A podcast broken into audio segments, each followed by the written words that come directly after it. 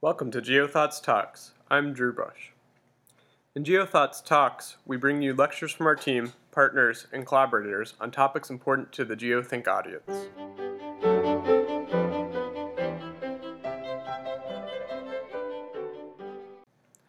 GeoThink's Summer Institute may have concluded over a month ago, but for those of you who missed it, we bring you three talks to remember. In this second talk, entitled A Deeper Dive into Crowdsourcing Advanced Topics in Crowdsourcing and Civic Crowdfunding, Robert Goodspeed spends the morning covering three topics of inherent interest to anyone involved in crowdsourcing work. During this talk, he focuses on three areas new to his own research, including crowdfunding, formal crowdsourcing, and the tool Ushahidi. Each of these topics helps prepare listeners for being a crowdsourcing professional. Run as part of GeoThink's five year Canadian Social Sciences and Humanities Research Council partnership grant, the Summer Institute aimed to provide undergraduate and graduate students from partners with knowledge and training in theoretical and practical aspects of crowdsourcing.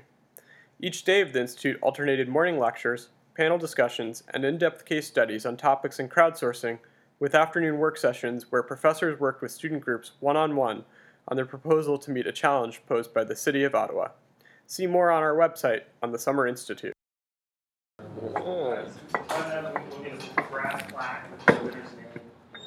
there, so not sure how we'll do that, but there we go. So I had a chunk of time this morning, and so um, what I planned has several different facets. So um, really before I start, I just wanted to show you really briefly uh, a, a park-related web application my old agency, Boston, created. Um, it's not crowdsourcing per se, but I think there's a lot of uh, potential inspiration for the pro problem we're looking at. Um, and then really I have kind of three things to, sh to share with you. Two are works in progress from my own research um, that are related to crowd, uh, one is about crowdfunding, another is um, formal crowdsourcing. And then um, the last one is I want to briefly introduce um, the tool Ushahidi and uh, show you what that looks like. And then um, I think on the program we'll transition, and the idea was that you could sign up for it and play around with it a little bit. Um, and then later on, I, I believe Renee will be describing a project where they use this software tool for a community development project. Um, can I just ask how many uh, took a look at the readings? Okay, good. So you, you heard about Ushahidi and the, um, the uh, reading from some of the geothink uh, authors about uh, using development.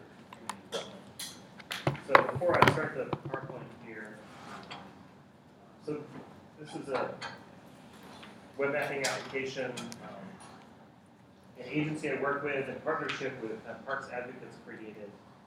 And um, as you can see, um, at, at, the top you can see it says select your neighborhood, select your activity, type of park name, um, or you can click directly on a park get details. And so to build this, um, we had a parks layer which had limited attributes and boundaries, um, but really what we wanted was this um, detailed activity information, which my I haven't looked in detail at what the city of Ottawa has, but my hunch is that this is kind of lacking. So we had to really develop that. And um, the other aspect of this is within the park boundary, there are points that represent different facilities and um, monuments and things. And so um, that data is essentially going to be created. I think there's a summer intern that drove around all the parks in Boston.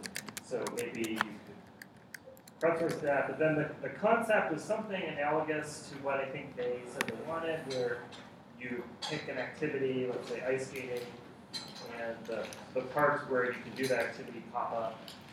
And uh, the interface and interaction's a little wonky, but the guy who created this left right after we finished the first version. So, but um, gives you some idea. Um, okay.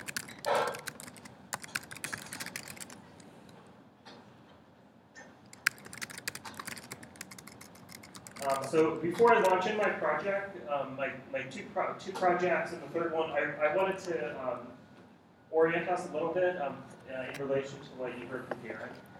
So it's overview.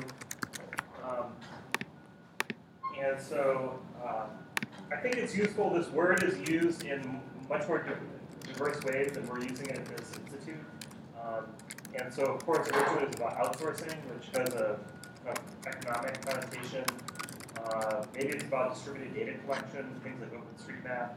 Uh, you'll hear about this project later. This is uh, Darren's project. Um, uh, there's something I referred to yesterday. There's an article about collective intelligence. Um, and so there's uh, folks in Melbourne, Australia that put a, an urban plan, out for urban planning on a wiki and then had people just edit it for all. So take that to your planning theory class. Um, so there are people out there doing things like that. Maybe it's about public goods, maybe the government as a platform, uh, and some others. So I, I very quickly was looking at Darren's framework, and I've decided that what I'm going to show you fits in two places. So one might be a very specific, uh, we go, very specific version of knowledge discovery and management. And the other two are other choices outside of the, the box. Darren, so uh, good morning, and you just see me uh, discussing your, your ideas. So, and, uh, and, and they're, they're out of the box for a couple of reasons. So crowdfunding are um, efforts to raise funds online, so there's actually a lot of money changing hands. And, and um, it's actually kind of outside of the state and has some unique characteristics. So uh, we'll talk about that. So I don't think it's an information or there is ideation or ideas um, uh, involved, but um, it's a little bit different thing. And, uh, and then um, this crisis response, it's often about aggregating information, but there's a very tight link to the use of the information in, in actually um, a response and in action. And so I think for those reasons, it's a little bit different than these other categories. Um, okay, so the, the first one, and the, uh, these slides are from a more detailed presentation, so we don't need to dwell on every cell or every table, but um, in essence here, what the argument is, is it's showing you how uh, a methodology which reaches a crowd um, can be related to existing kind of GIS or visual preference methodologies. And so uh, I'm trying to relate these two and show how when we um, engage crowds, we actually need new methods to analyze data. Um, so let me uh, get into this a little bit. Um, okay, so there's uh, uh, in planning and, and uh, the design field, there's an idea of doing visual preference surveys. And the way you typically do this is it's um, done kind of in a public meeting um, with a slideshow, and then they um, the participants provide different ratings. Um, and so there's um, researchers use similar methods to investigate people's preferences for all different types of landscapes. And so this just gives you a sense, and pretty much uh, most of them have to use a pretty limited set of images that they've selected or created somehow. Uh, they're often photos, maybe some simulations. And um, a couple of these were done online that reached a few more people. Um, but then the question is, um, with crowdsourcing, we can really increase these numbers, and, uh, and that's the point of this the paper. And so in the paper, we have about 362 images, which it could have been much larger. That's just what we ended up with. And um, there was over 7,000 respondents. So it's kind of order of magnitude different than what um, people in the literature have been doing for about 50 years. So this, to me, is interesting dimension of um, crowdsourcing. And so, um, okay, so it's something about preferences, something about images. How does it really work? And so um, what we did was we had a, a, database of these observation points, and people were shown um, images. I'll show you what the website looked like. And they picked their um, preferred image from two. So every vote was uh, a vote between two options. Um, so we got 103,000 votes from the 7,400 visitors. Then the question is, how do you analyze this? So it's the problem with crowdsourcing, these big messy data sets. So um, the paper, we propose a ranking algorithm to produce a beauty score for every image. Um, and then uh, another part of this paper, which I think um, the latest news is this might become two papers, it seems like what the editors want, um, is uh, preferences can be related to the urban environment. And so we use GIS to compute a bunch of indicators about um, urban design, greenness, etc. And we can explain about 40% of people's preferences based on street trees, density, bike lanes, etc. Um, so kind of build up a little bit. So this is the website. Uh, and every visitor was shown this. When you voted, you were shown two more. Um, we're not the only folks to do something like this. There's a project at MIT doing this. There's a tool at Ohio State doing this.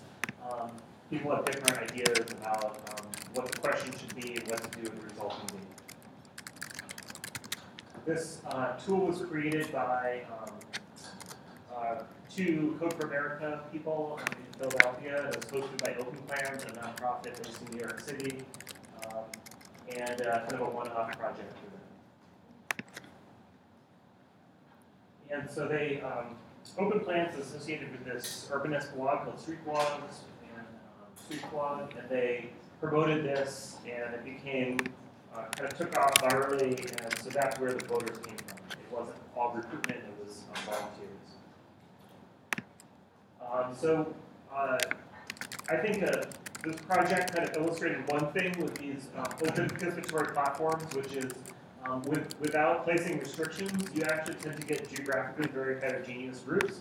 So um, let's see, 14% uh, of respondents were Canadian, so it's kind of interesting. But we had people from all these other countries, not uh, huge numbers, but um, you know, in comparison, and from all different U.S. states. And so um, this is an issue. Um, uh, I was talking to Renee last night, and we each had papers we would write once we had the time. So you know, I think this is an issue for participation in, in planning, and um, an issue about about uh, uh engagement online. And I, I, don't think we should say that this is uh, a priori a bad thing. Um, in fact, there might be people who are former residents or part-time residents who have friends, etc., and um, who want to be engaged in the planning and design of, of the tool. Uh, but you might think about your tool, you know, the, the web's being very open. Um, who's the audience want to reach? How do you want to reach it? And it actually might be very ideal to try to reach um, not only residents but those tourists. Um, and then there's some other other data here.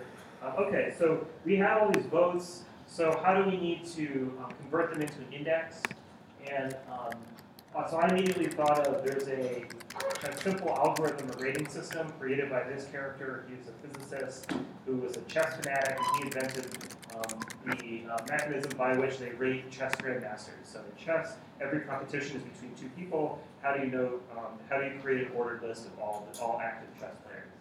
And so um, this slide provides a summary of this. And in essence, um, you uh, provide the same score to everyone, and then after each competition, use a formula to adjust the points.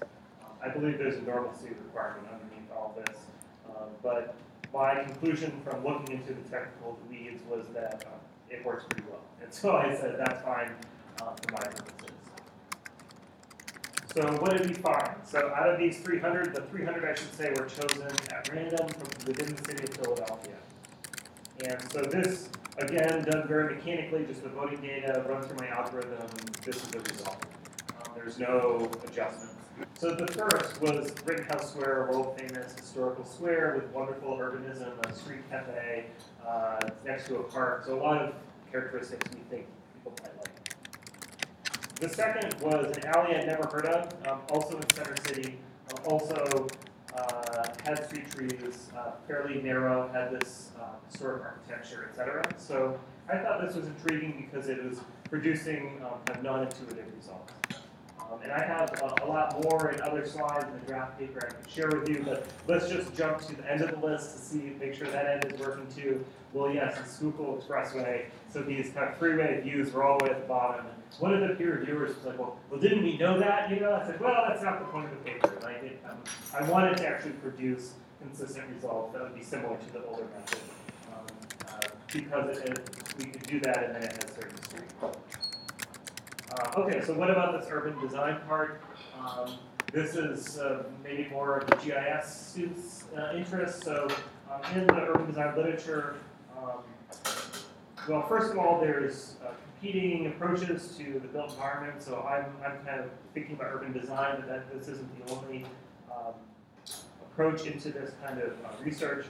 And so uh, in the literature, people talk about there being certain characteristics. that come from uh, Kevin Lynch's um, famous theory of urban design. So it's an imageability, enclosure, human scale, transparency, and complexity. So we created a whole bunch of indicators, and this slide shows them organized into these different categories. Uh, just to show you what, what it looks like, so we had to um, take GIS data, create continuous indicators. The red points are the different observation points, uh, and then the, this map is showing the street tree density, which is one of our met measures. I think it's related to the grid density uh, of the city because um, Center City is a historic park with its narrow streets. Uh, this is just another one, intersection density. It's a commonly used urban design indicator. And uh, uh, in essence, uh, what you can see, so you know, all of the coefficients, these are just, uh, this is just our linear regression. We did the spatial model. It's not shown here. Um, all of these are significant. So what explains people's preferences, street trees, intersection density, uh, street length, so that's getting at the block size, um, portion of properties with windows was negative. Um, no one likes ugly modern commercial buildings. Uh, portion of built land, which is a, me- a measure of um, enclosure. Uh, parks, open space, historic buildings, uh, properties with active uses, of buildings bike racks. So, um, yeah, pretty uh, strong intuition that these these variables would be related. Um, there's an extensive amount of data challenges associated with this research, and a lot of research like this that we can discuss. Um, and uh, uh, I made lots of harassing phone calls to the assessing department until they mailed me the CD. So um, uh, anyway, that we crowdsourced the data, but it been easier. So um, that's the results from the model. So um, where are we going from this? So I, you know, I think th- this is crowdsourcing in that a crowd was engaged, but it's, it's the most structured form of participation. And so in my world, um, within a planning project or a, a collaborative effort, there you can um, these sort of structured tools can be plugged in. Um, but I, I think there are others in the field that um, would like to replace kind of all participatory engagement with highly structured engagement, which I'm not advocating for. Um, but I do still think that um, within the context where there is stakeholder engagement, there's a sense we want to do a broader survey of preferences. We have some questions we want to get an answer to. Um, this is, you know, kind of refined version of what you could get from uh, traditional survey methodology.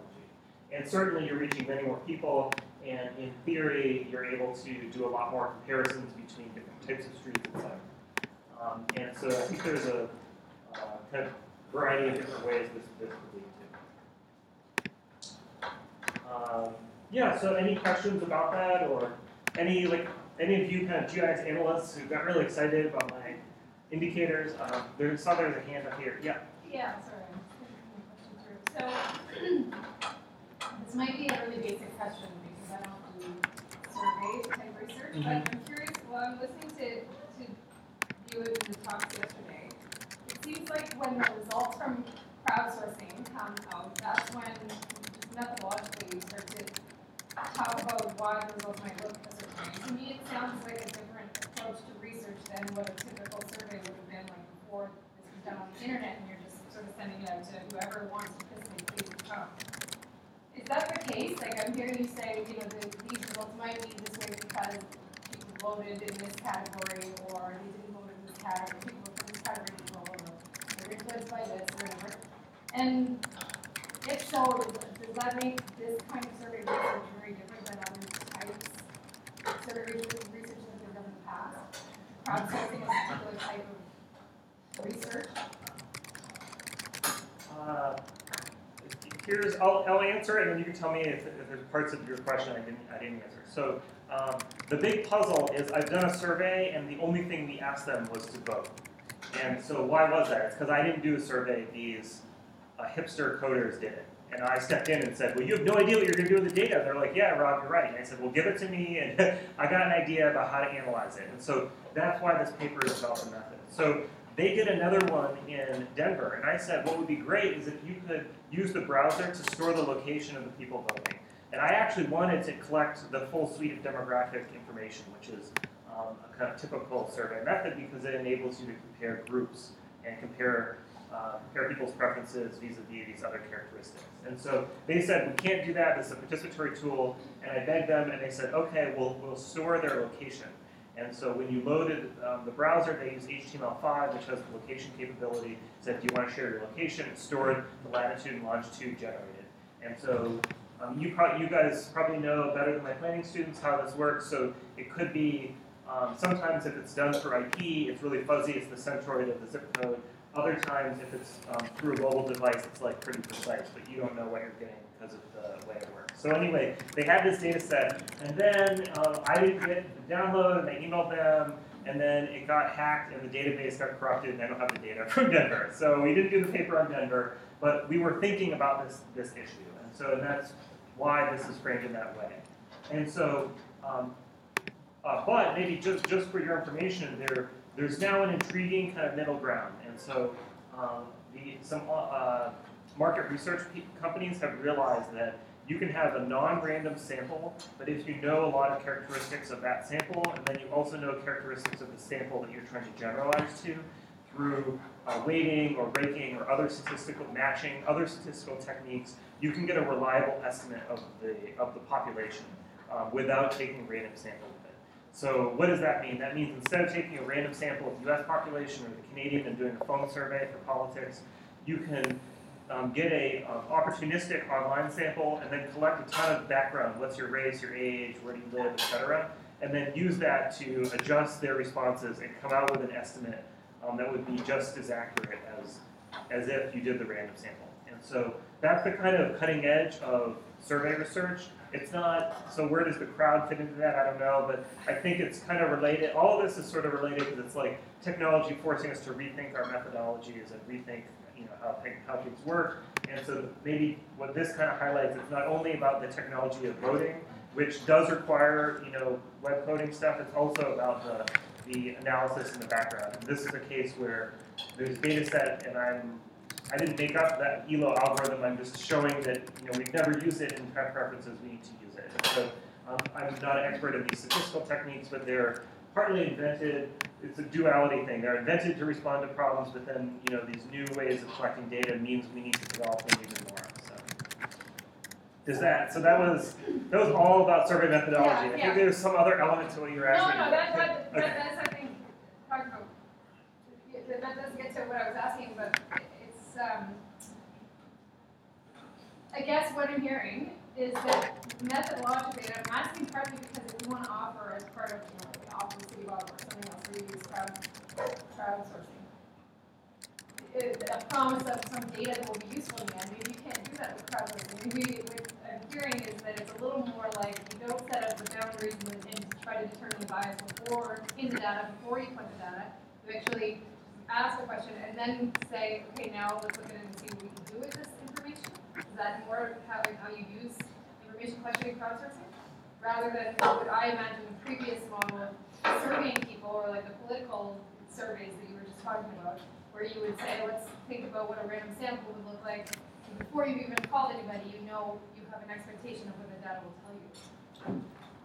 Uh, I think it's all about the application because, um, and I, I think I view things much more on spectrums and in different areas because it's all about um, use, what you want to use it for. And, and so there, uh, I, I think we've been, we've been trained so much that there's only one way to do research, and that's quantitative, statistic, statistically rigorous, et cetera. But I'm a mixed methods researcher. I mean, for, for generating ideas, I don't care if it's a representative sample. It's about the creativity of the ideas. So it's all about what does that use, and then how does the use relate to the method. So how, what will determine the usefulness? And if, if um, representativeness is how the usefulness will be determined, then you cannot, uh, then uh, no, I would use this, but then I would have like a huge demographic panel, and then I would do ranking weighting, and I would like prove to them that it was representative. But um, if it's exploring preferences in urban environments and demonstrating a method, then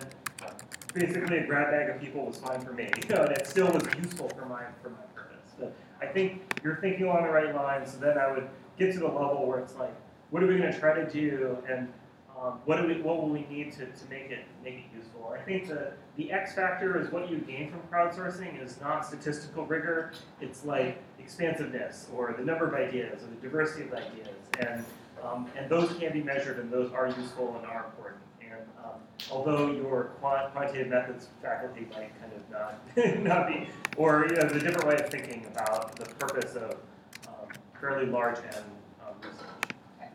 Um, so I like the focus on the diversity of ideas. I really like creativity in my research, and I like seeing that from the audiences. And I think that's a great, you know, goal of crowdsourcing. But um, make sure I just want to make sure I understand. So when participants were looking at the two streets, they basically just voted.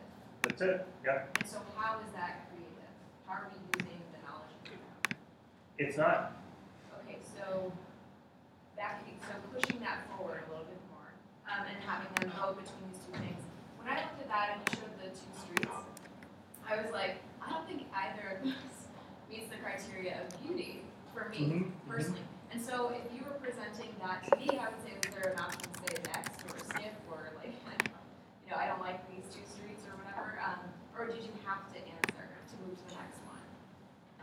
Uh, the way this tool was created, not by me, was you had to answer, um, but um, you're raising an, another key thing, which is uh, through design, we can change the structure and of the data set we would elicit. And so uh, I've also seen the, the guys at MIT, um, well, they sort of come around, they finally figured out that this literature exists, but they, they initially had the, the kind of craziest prompts. And their idea was like, we'll create a global index of every city in the world and compare its, its funkiness, or I, I've forgotten the prompt. So, you know, um, how you use this method, and maybe maybe the choosing between the two isn't right, and, and uh, but providing other options is. But then it prompts us to think through what are the methods we're going to need to make sense of the resulting data. And the reminder, the theme, my theme is I'm like at the extreme edges of Darren's model, and maybe in, maybe I'm out, but I'm kind of for the purpose of the workshop helping us get a broad spectrum. So when you bump into things like this, people say, "Oh, I crowdsource preferences," and you look at it and you're like,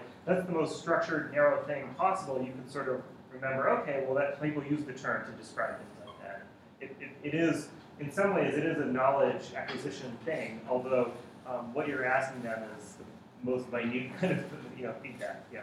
And then this may be my ignorance about the urban planning discipline, um, but the theoretical, what, what are the theoretical questions that are, I mean, I know this is a methodological paper, but in your discussion of the implications of the, you know, perhaps using crowdsourcing as a research method to re-envision or reinvigorate, you know, old problems that we've run into, what are some of those old problems that, you know, you can suggest that we consider in our project today that, you know, you think crowdsourcing may help us to, you know, push forward on or, or, you know, improve upon? Um, And I don't know if you addressed that in the discussion of your paper, so I Yeah, think- no, no, I- I don't know. You you have to.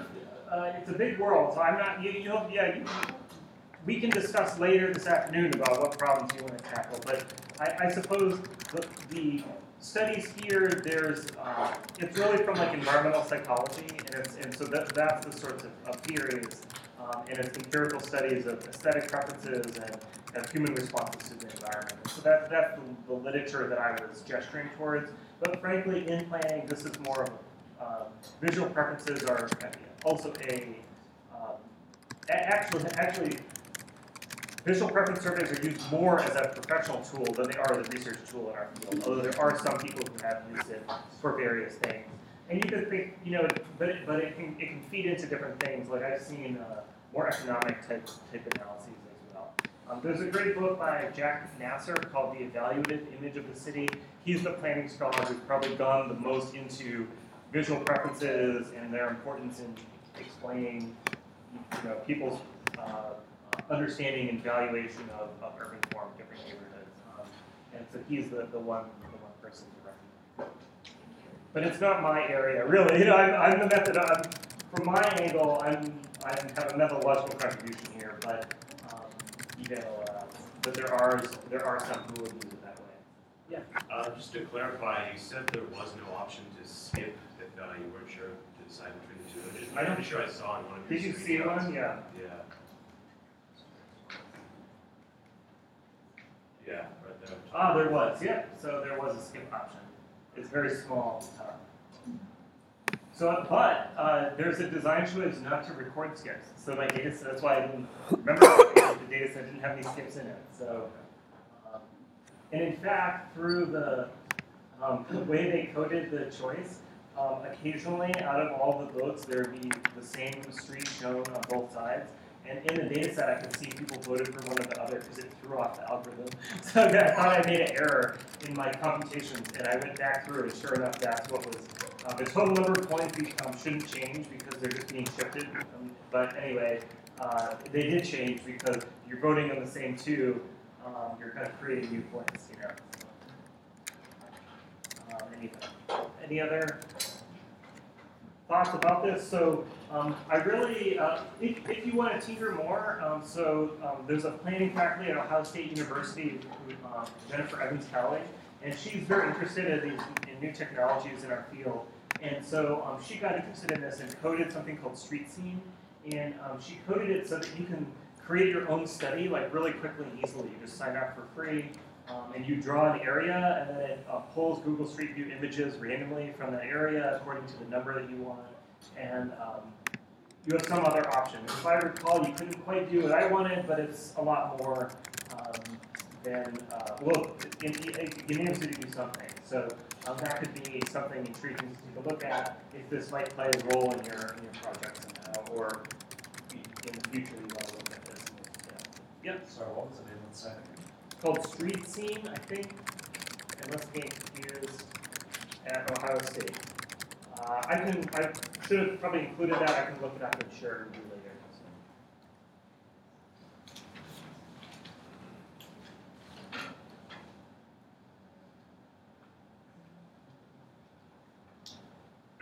So we got some uh, preferences going on, got some voting and that angle, so um, this is, we're gonna kind of shift, shift gears, um, way over to the other side of the map there. And so this is about something called crowdfunding. And I thought, uh, so the, you saw the, um, Rodrigo Davies, um, he's a collaborator of mine, he's a former MIT um, graduate student, he's gonna bring his doctorate at Stanford. And so we're, this is work that we did together, and I you can see it, um, cited as draft work in his paper, so um, but uh, we're trying to figure out exactly what direction to go, but I have a lot of empirical findings to, to share. And I wanted to start this out um, by showing a YouTube video, uh, which I think will convey as much as anything the funky world of but there are all sorts of farms out there. You probably, however, one, like the one out of Jackson found in this week's CBP Chicago. It's actually a farm on a truck that brings fresh veggies and lessons about them right to your door, and you can eat straight from the garden. So that's the farm back with our mobile garden. We take it to schools mostly, so anywhere there are a big group of kids congregated, we can take them and we use it as a prop to connect kids to food and health. We wanted our children to see that you really can grow plants just about any place. And the fact that they can grow in the back of a truck is pretty amazing. And so we saw a big need, like an opportunity to say, hey, you know what, if we can show kids what plants, where our food comes from, then maybe they'll start understanding that what they eat makes a big difference. And we set up programming depending on what the schools want. Things like set up school gardens, cooking classes, nutrition education, we talk food systems. I think the job process is cool because there's lots of vegetables you can say.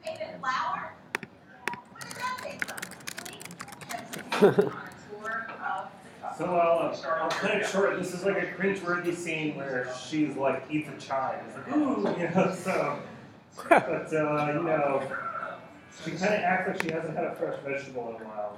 It's disturbing, but I think she's trying to play it out. So, so what on earth is this thing? Well, this is an example from a data set we constructed of um, what Rodrigo calls civic crowdfunding. So um, not only do people put these type of projects on generic crowdfunding platforms like Kickstarter, um, this one actually appeared on Kickstarter, um, but there have emerged a number of um, websites, the specific purpose of which is to um, elicit different types of civic projects and raise funding for them.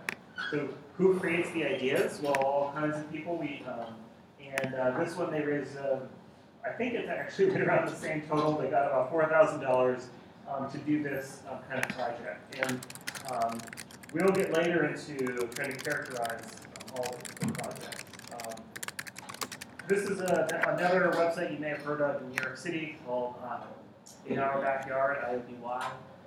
And uh, kind of like a twist on NIMBYism, it's IOB one. And so uh, this is an example. This is a kind of a, a community mural project. Um, they raised two thousand dollars to uh, create a mural. And uh, this is more for my purpose than yours. This is some other illustrations. So there's a, a kind of block upgrade and beautification project. Uh, after Hurricane Sandy, there was a project on IOBY to raise money to make soup and bring it to people in the Rockaways. I hope they like the soup they made. Um, there's a, a project, a bicycle powered ice cream club, and a truck farm, and lots of others. Have any of you um, created a, a civic crowdfunding project or donated money to one? Or, okay, what, what were the projects in this experience? Uh, mine's for a local community group that I'm working with, we're just trying to get enough funding to incorporate and get a staff member, so that's really to get the. NGO started. Great. What's the focus of the group? Uh, it's called We Grow Food, it's all about turning guerrilla gardening into something that's not so guerrilla. Guerrilla gardening is, uh, just squatting on a piece of land and growing food anywhere, so we're working with municipalities to find ways to make it more legal. Okay. There's one other hand somewhere. Yeah, I just donated to. You donated? Okay. Projects. one, there's one other person donated. Yeah, okay. Um, okay, so yeah, we, um, uh, these, these things aren't so unusual. So, so the, you, you know, you might have seen this uh, chart before. I, I think part of it is sort of things like this start to make sense when you have like pretty high, high internet connectivity, penetration, and use. And so this is um, the top level chart from the Pew Internet and American Life Survey, um, which is sometimes critiqued, but it's the best data we have until the census data comes online um, more robustly, where um, you know re- really um, there's a, a kind of reason why um, things were a lot different um, back here a few years back. And so uh, I describe these platforms. So this is a, a table of kind of the different platforms. So uh, Kickstarter is the most well known, but um, uh, is um, Spanish. Um, there's Catarse, which is Brazilian. So this is now a worldwide phenomenon. And uh, there's one, uh, Neighborly is kind of a smaller one. And there's uh, uh, Rodrigo used to work for Spacehive, which is based in the UK, and I think got his interest going about this topic. And so I suppose the conclusion here to, to see that they're they're quite diverse in their approaches, the rules they use about who can uh, put projects up, and uh, whether they're funded. Uh, flexible funding is whether you have to hit your goal to get your money or not. Um, and uh, uh, they have different fee structures, etc. So, and this sort of gives you an idea of the magnitude. So uh, we constructed a data set. So from the type one platforms, which are all civic, um, crowdfunding is basically a full universe. Um, type two involved some kind of uh, sifting process to figure out which ones were being tagged or categorized as civic and which weren't. So uh, out of the type one platforms, it's about three and a half million dollars. Uh, type two, the civic projects, it's about 7 million. And in total, um, we've got about ten million dollars going on. So that's for the world, that's not very much. Um, but you know, our, our intuition was this is an important new phenomenon in, in urban development. We need to kind of wrap our heads around. And so then just raised the question of what on earth are people raising those $10 million to do? And uh, we did an exercise of going through the data set and categorizing them. And it's one of the most challenging qualitative um, tagging uh, projects I've ever been involved in because every, my hypothesis was um, every crowdfunding project has at least three dimensions. So it's not only about gardening, it's about food. It's not only about youth, it's about bicycles. You know, I, I, I sort of imagined this world where you had uh, three wheels and you would spin them and then it would produce like the combination of words be a crowdfunding project. So they're very eclectic, they're very all over the map, and that's what's kind of cool about it, I think. And so, but yes, uh, uh, parks and uh, gardens, that kind of rough category was the most popular. About a third of them are in that category, so it's like urban greening is like this a huge um, focus. Um, and maybe not by coincidence, the IOBY platform, um, for whatever reason, has really gotten linked in with all these different gardening groups, and so they use it avidly. So this, again, is just a kind of, these are descriptive statistics. Uh, it might be reflecting about which sectors have sort of latched onto this. Um, a lot of interest in food, a lot of events, etc. Uh, some things, so uh, this, you know, kind of gives you an idea of what people are doing. So kind of a related question is people use the word civic kind of extremely liberally these days, and Um, and so we, we, kind of went back to first principles. And so you might be familiar from some of your coursework that um, economists have this simple typology of types of goods. And so a private good, so there's two dimensions, the excludability and the um, rivalry of the good.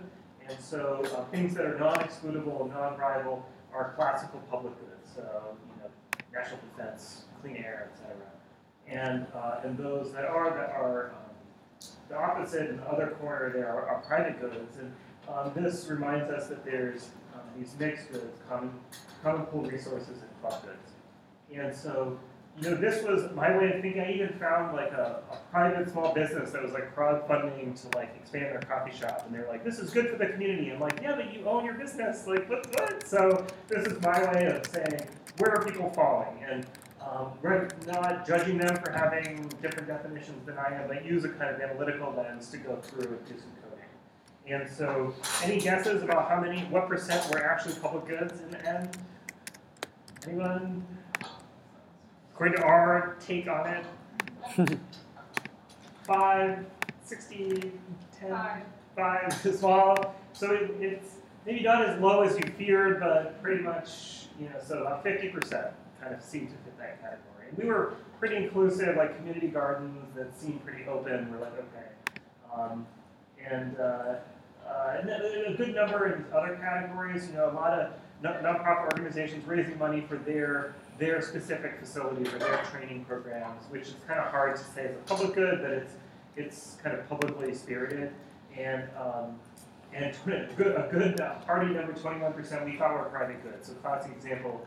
A lot of those were like, um, you know, I'm trying to crowdfund to create a map or a directory which I'll then sell. But it's a directory of local foods or community gardens. So, you know, it's not that these are selfish projects, it's just that from a kind of economist worldview, um, it's probably not, you know, a public good in the same way because they're going to be selling the product.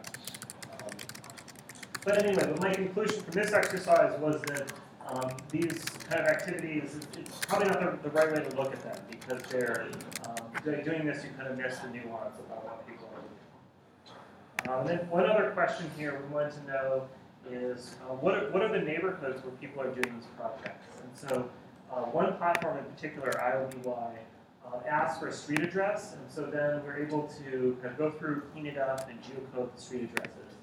And they particularly focus on New York City, so almost all their projects are in New York, and so which was nice because it had a pretty high density in one city.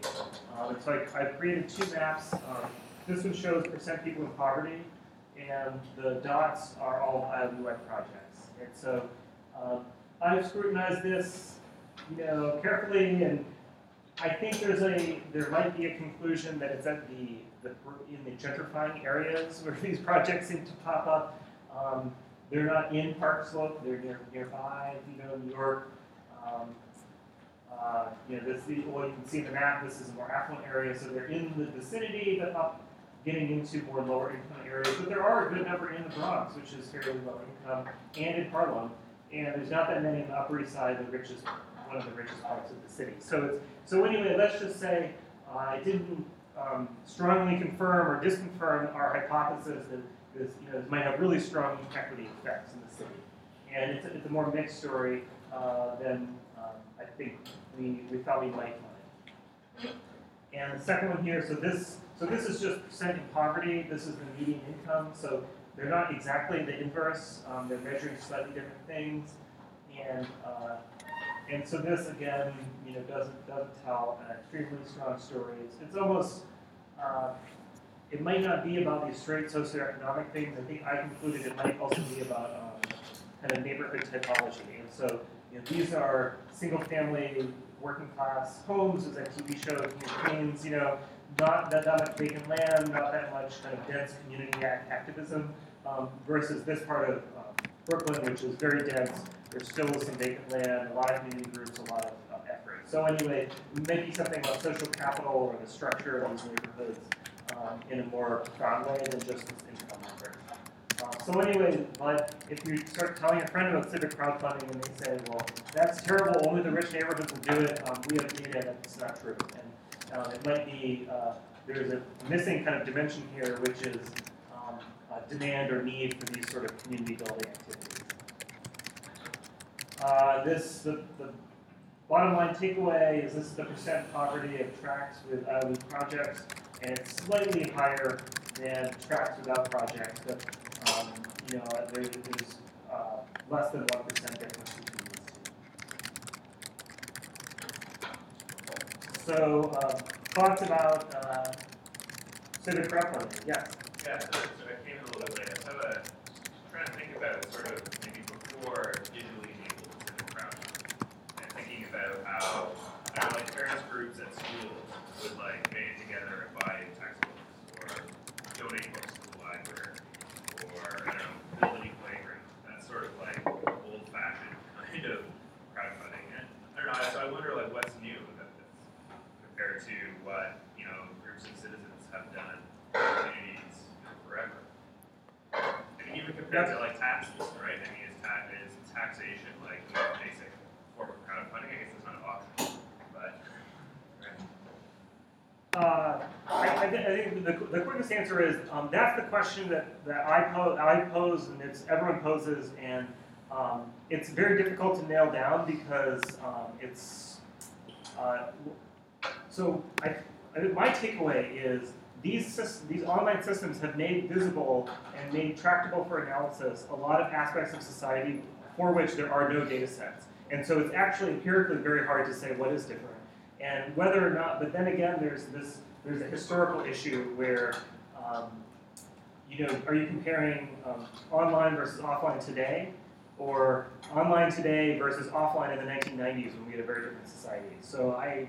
I, you know, I, I don't know. So, and uh, but no, I'm, I don't make that case. I think some of the more kind of activist people like believe this is a big, brand new thing. I know, of course not. Community development is like as old as dirt in like in cities. So you know, um, in, in fact, the paper I think where this is going is um, relating this to um, kind of theories of community development. And, and actually, so the from a planning point of view, what's a little problematic about this is um, there's no democratic deliberation or choice. It's just individual people putting out projects and they get money and they do it, but it's impacting the public realm, it's impacting the community. And so you know, that's what we're working through are ideas related to that. And my conclusion is while there's no deliberation, there's a lot of kind of democratic norms actually, I think, being encouraged by this. There's uh, lots of discussions below each one about the merits of each project. Um, the voting is by dollars, but as you've seen, it's not like millionaires are popping in here and just bribing the ones they want. It's it's really a proxy for a, a broader gauge of how many people are excited about the idea. And so our, I think the argument will be is it's potentially beneficial in that it's for promoting norms of it's a good idea for neighborhoods to generate a lot of ideas, discuss which ones they want, and the ones that have support be implemented. But but that's yeah, that, that's the kind of avenue we're going, going towards. But um, is it new? Um, no, of course not. And, and uh, you know, does this replace taxation? Well, ten million dollars is like a tiny drop in the bucket for only one city, so obviously not. Um, there are uh, proponents online you can find that uh, like kind of approach this from a conservative, libertarian, anti-tax point of view, but I think they're a little bit um, mistaken about what, what it really means. And that's the results, you know, I think the results we found about what people are actually doing with it show that, that in almost every case, it's not something the government provides. So, you know, we, that's another conclusion that we drew from this paper is it's, it's not a replacement of the state, it's not outsourcing the state, it's actually in the same way that community development has always been largely extra, you know, governmental activity, this is an extra governmental activity. In the US, at least, so. Other questions? Is this crowdsourcing? Anyone? There's a crowd, they're voting, they're talking about things. The crowd can, you know, in theory, a, a, bunch of people can contribute ideas, and not all of them are funded, so.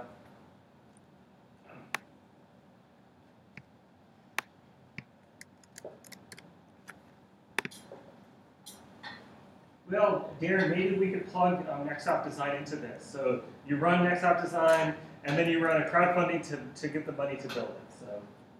So, um,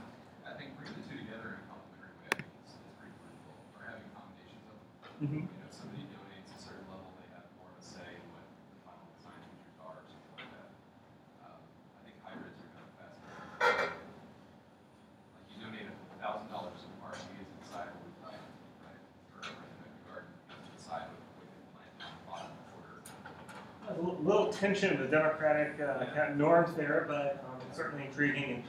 Um, Rodrigo at Spacehive in the UK, they, one of their big projects was a community center, which was designed and approved by um, by a community, and um, but the, the crowdfunding kind of produced like a third of the funding as kind of a matching grant. So so I, I think that raises the issue of kind of what is the governance model going to be, and there's I think a lot of room for a lot of mixed arrangements, um, and uh, potentially so.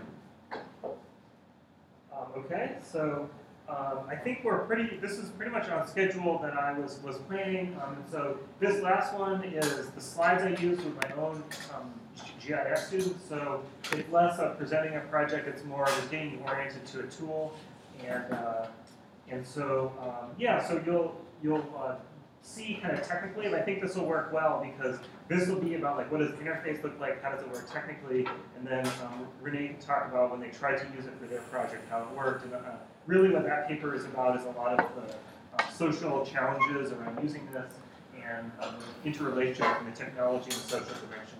Um, so it's a great complement. Um, so, how many of you have um, heard of the platform Ushahidi before you read the article we assigned? Okay, and um, like, what do you know about it, or have you studied it in depth, or are you just like saw the news, just kind of, yeah? Uh, I've seen it used for political violence in Africa and different elections, and also in Haiti after the major earthquakes there. Okay. A couple other people. Anybody studied it in a class, like as a case, or this is more like you've, you've seen it discussed?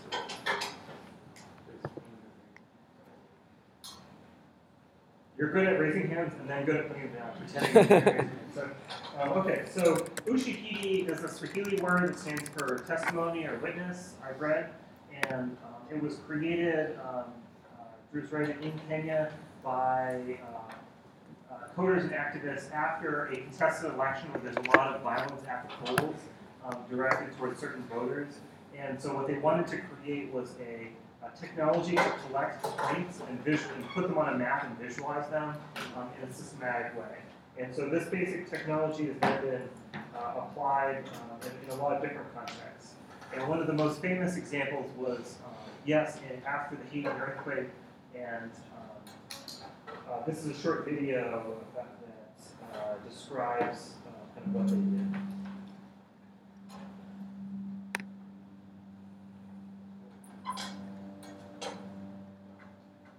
The past 10 days has literally revolutionized humanitarian response.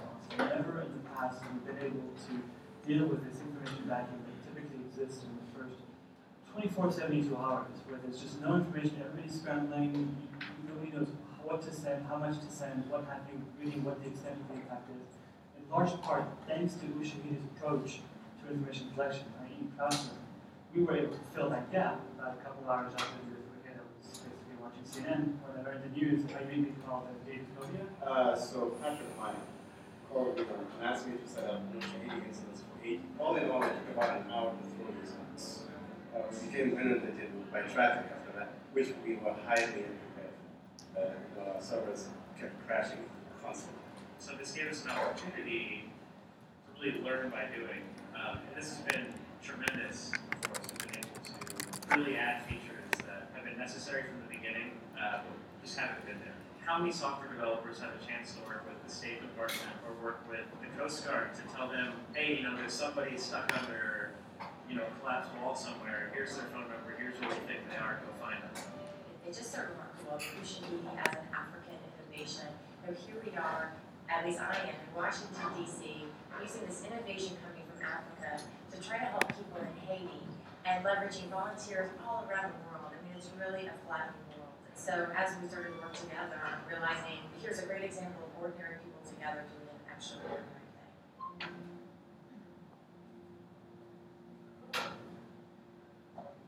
We had an urgent request for a school in near Carrefour employing hundreds of trapped children. The SAR team had originally been sent out by UN Dispatch. They'd gotten to the location, realized it was the wrong location, and I ended up being able to give them an extremely accurate location SAR team made it out and um, they, they managed to rescue um, some of the children that were, were trapped in that.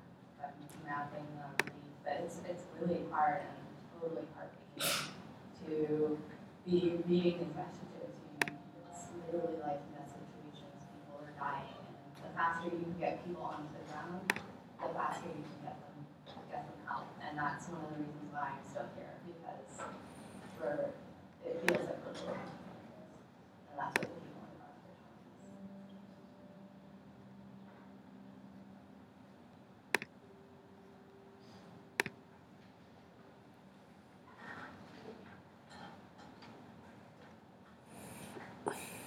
So that's a little overview of um, kind of an emotional take on what they what they did. Um, I think. Uh, Just, who are you? Uh, hey, I'm Patrick Meier. I'm. Um, with auto play in action. I was amused by the federal government woman. I said it, didn't take Ushahidi for me to know that you were bad at technology. But anyway, uh, they, they uh, embraced it. Um, and so, okay, how does this tool work? We've got a sense of how it's been used. Um, so they now, so Ushahidi's open source tool, and um, there's a planning class at Columbia before Sarah Williams went to MIT, and she would have her planning students install it and spin up an installation. So it can't be that hard to do. Uh, but it's been transitioned to being also being a hosted platform, um, which means that like um, a lot of these tools, you can sign up, create an account, and begin using it very quickly. Um, and so, um, so the, they've now rebranded to be CrowdMap. Um, I think that's unfortunate. I kind of like this you, but it's okay. So, um, and uh, there's a hosted, there's a, a free version um, available online. And so they now have two versions. They have uh, this newer release, and they have something they call CrowdMap Classic. And so uh, Classic, um, I'd love to point out, it, it defaults to Nairobi, which I think any tool that defaults there is, is it shows where the heart is. And um, you can see the initial kind of installation. It looks a lot like these kind of crisis um, uh, response tools. There's a, set of categories of the reports. There's map. Um, there's some general statistics. Um, we, so anyone can submit a report. Um, the way this is used for Haiti or in the field of Africa is in combination with something called Frontline SMS, which is a software program.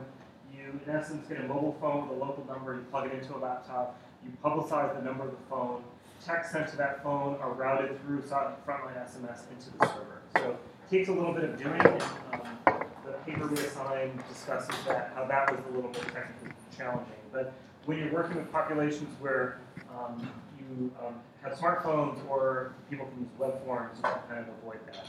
And so um, this is a reporting form. It's just kind of like a basic form. Um, it enables you to either drop a pin or actually there's a couple drawing tools. You can draw a polygon or um, you know, draw a different spatial representation of what you're, you're reporting, provide um, a variety of, of fields of information.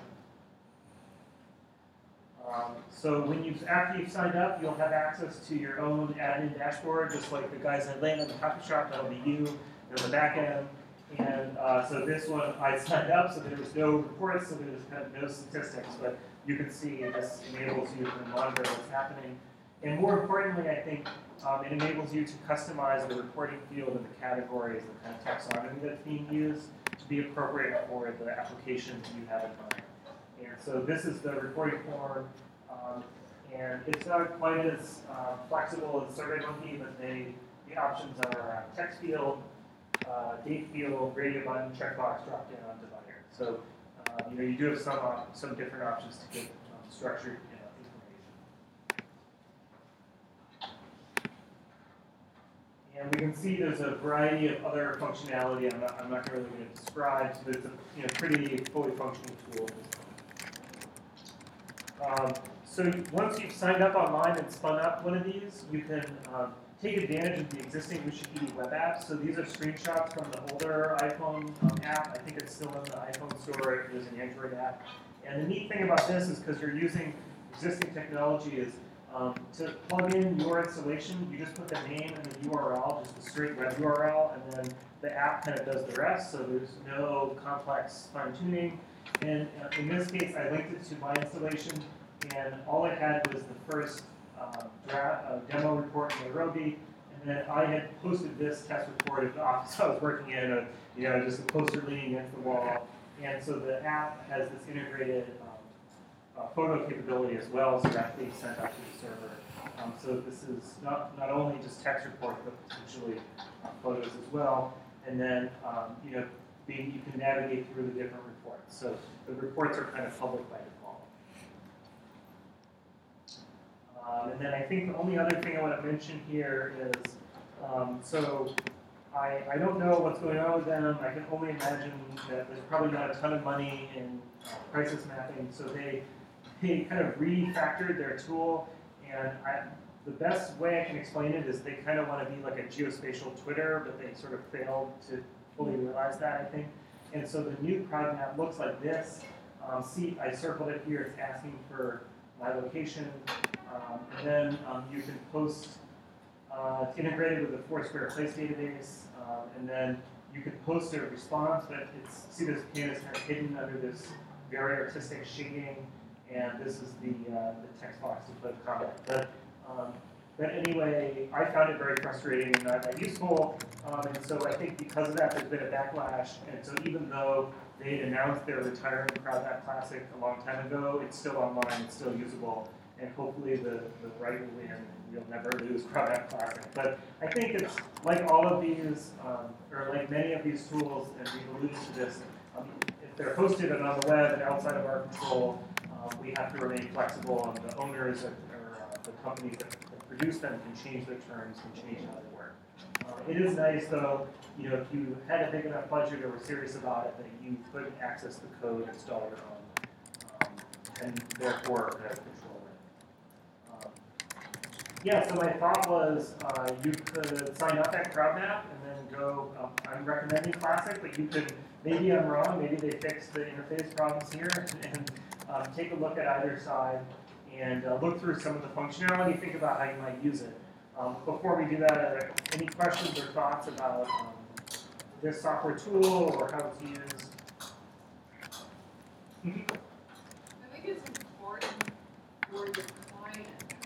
We live in a world of all of these platforms uh, that we can easily in- mash up, we can make interoperable.